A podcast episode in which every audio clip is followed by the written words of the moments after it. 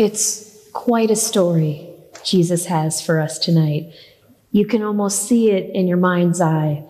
The rich man in purple and fine linen feasting sumptuously every day. The poor man, ragged and wounded, with the stray dogs licking the open sores on his legs. Ooh, it's shocking. And on top of everything, right at the outset, we know that Lazarus is lying right by the rich man's gate. He's right there. So close that the rich man's table scraps are not a hypothetical, they're a reality. From these opening images, the story builds, and the more it builds, the more you can see it. Lazarus is carried up to heaven by the angels. My imagination shades in fluffy white clouds, harps. He is vindicated at last in paradise. And the rich man is taken down to hell to suffer amidst the flames. Your imagination would be forgiven the addition of pitchforks, even a red devil with a smile that doesn't reach his eyes. This reversal of fortunes makes sense. It seems fair. It even seems familiar. That Lazarus arrives in heaven and the rich man in hell, it fits our instinct for retributive justice, our desire to see just deserts. But it doesn't sound quite like Jesus. It's not just the liberties I took with the more cartoonish details. There's a reason this scenario sounds more like a cartoon than it sounds like Christ. When I read the Gospels, I hear Jesus longing for us to change, longing for us to take seriously the consequences of our own actions. But he doesn't wait to give us clarity until we are truly beyond redemption. I also want to be very clear. I don't believe in a three tiered universe with heaven above and hell below and life as we know it somewhere in the middle. And I don't think that that's the, inter- the eternal life that we encounter in Scripture. But I do believe that we can make some truly terrible choices. And when we face them, because we have to face them, it can be torment because choices are really what this parable is all about. The rich man always chooses himself. He chooses his comfort, his safety, his convenience. It certainly sounds like he chooses not to see Lazarus, even when all should be clear that the tables have turned and things have gone truly wrong. The rich man chooses himself. He believes that he is worthy of some kind of fundamental regard, that he is worthy of mercy from Abraham. And more than that, when it seems the, the rich man finally notices Lazarus, he is still only thinking of himself. Lazarus ought to run along and help him out.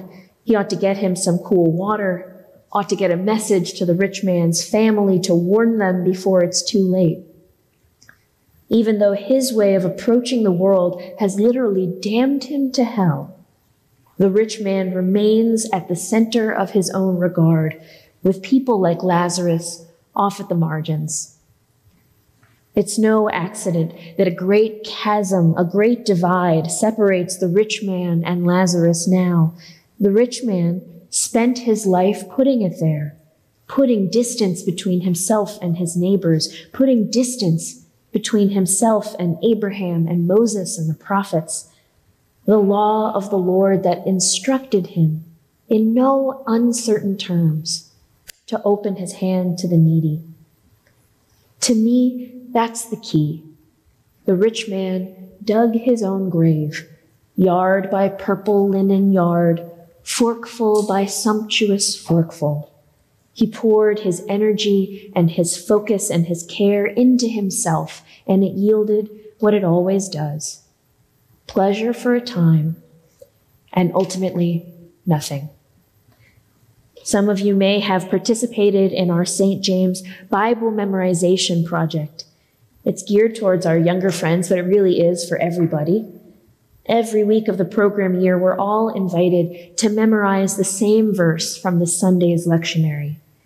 And we're particularly blessed that one of our parishioners, Joni Grossman, creates a drawing for every single week. We reproduce them in black and white so they can be used as coloring sheets. But do yourself a favor and head down to the basement through the lobby of the parish house, and you'll see them in full color. I bring this up to say her drawing for this week features a gorgeous doorway, a handful of marble steps, black wrought iron, a gorgeous, beaming light. It's beautiful. And it's familiar because I could have sworn that I walked past the same doorway last week on 76th Street between 5th and Madison. But Joni's drawing is, of course, not just of a doorway. There is a figure wrapped in a sleeping bag out on the sidewalk. And that's familiar too. Few, if any of us here tonight, are in purple and fine linen or are feasting sumptuously every day but before we reassure ourselves that we are not really rich, and certainly nothing like the cartoonishly self absorbed rich man in the parable, we have to remind ourselves that this story is fundamentally familiar. I would imagine that many of us have people that we walk by. And I know some of us here tonight have been walked by. It hurts all of us regularly see things that we would rather just not see and that we choose to ignore. And it is for that that Jesus tells this parable to get our attention, to shock us, and to get us to take our own choices seriously. That is where the rich man went wrong, carving out his widening chasm, assuming that there is no better life than the one spent focused on oneself, assuming that the words of Moses and the prophets are a beautiful tradition and not a living, necessary covenant, and choosing each time he went through his gate to pay no attention to the poor man huddled by the door. So much of our world feels beyond us, too big, too bad, too sad, too impossible to fix or affect. God is not saying that we have to solve every problem in the world ourselves or risk going to hell. He is saying that we need to acknowledge the people who are at our gate our poor neighbors, our immigrant neighbors, our vulnerable neighbors, our trans neighbors. There are people right at your gate, right in your life People sleep on the steps of this church every day. And when we pass them by, when we say it can't be our problem, it's too hard, we lose a piece of ourselves. We lose a piece of our humanity. For what shall it profit a man if he gain the whole world but lose his own soul? There was a Jesuit priest and activist named Daniel Berrigan he burned draft cards during Vietnam and took a hammer to nuclear warheads. And he went to jail again and again for all these small acts of protest that couldn't possibly, it seemed, do much of anything.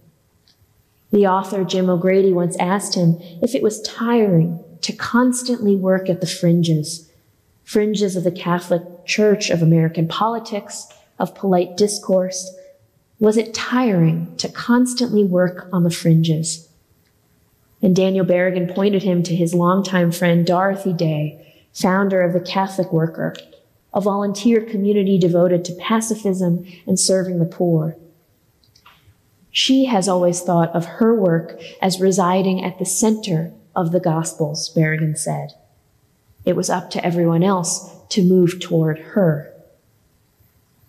It's about choices. We choose our center if we focus on ourselves or on others. If we bring our hearts back here each week to pray that we can do better this week. We choose our center. And Jesus lays his cross over the chasm to be a bridge, to help us over, if we choose to go. Amen.